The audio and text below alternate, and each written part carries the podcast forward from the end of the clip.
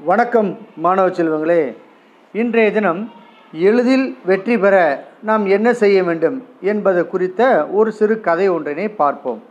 ஒரு ஊரில் தர்மன் என்ற ஒரு தொழிலதிபர் வாழ்ந்து வந்தான்.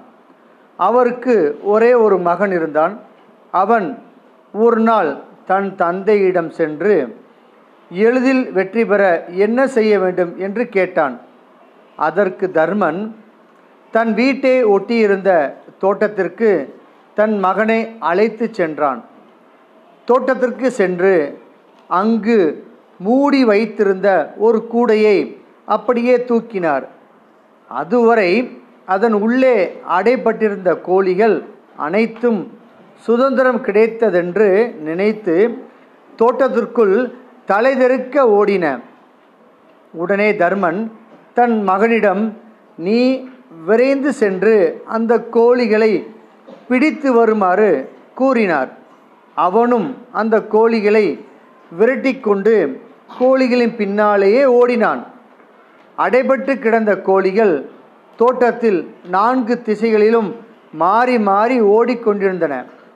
கோழிகள் அனைத்தும் ஒவ்வொரு திசையில் இருந்ததால் தர்மனின் மகனுக்கு எந்த கோழியை பிடிப்பது என்று தெரியாமல் அங்கும் இங்கும் ஓடி இறுதியில் களைப்படைந்து எதையும் பிடிக்காமல் சோர்ந்து போய் வந்தான்.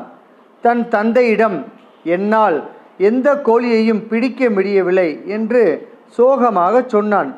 தர்மன் சிரித்துக்கொண்டே மகனே அதோ அந்த சிவப்பு நிற கோழியை மட்டும் துர துரத்தி சென்று முதலில் பிடித்து வா. பிறகு மற்ற கோழிகளை பிடிக்கலாம் என்று கூறினார். அவனும் தன் தந்தை கூறியது போலவே அந்த சிவப்பு நிற கோழியை மட்டும் குறிவைத்து துரத்தி சென்று பிடித்தான்.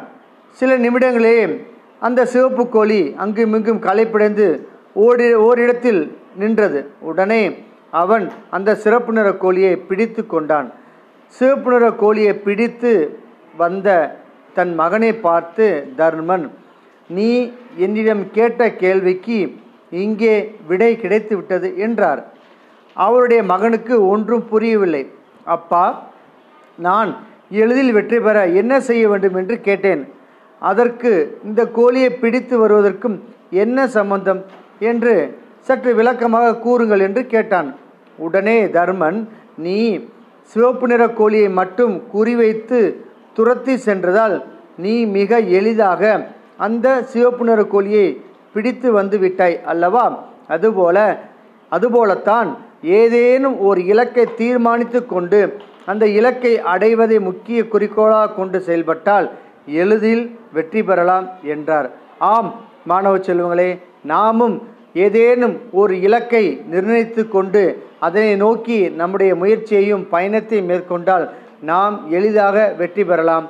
நன்றி வணக்கம்.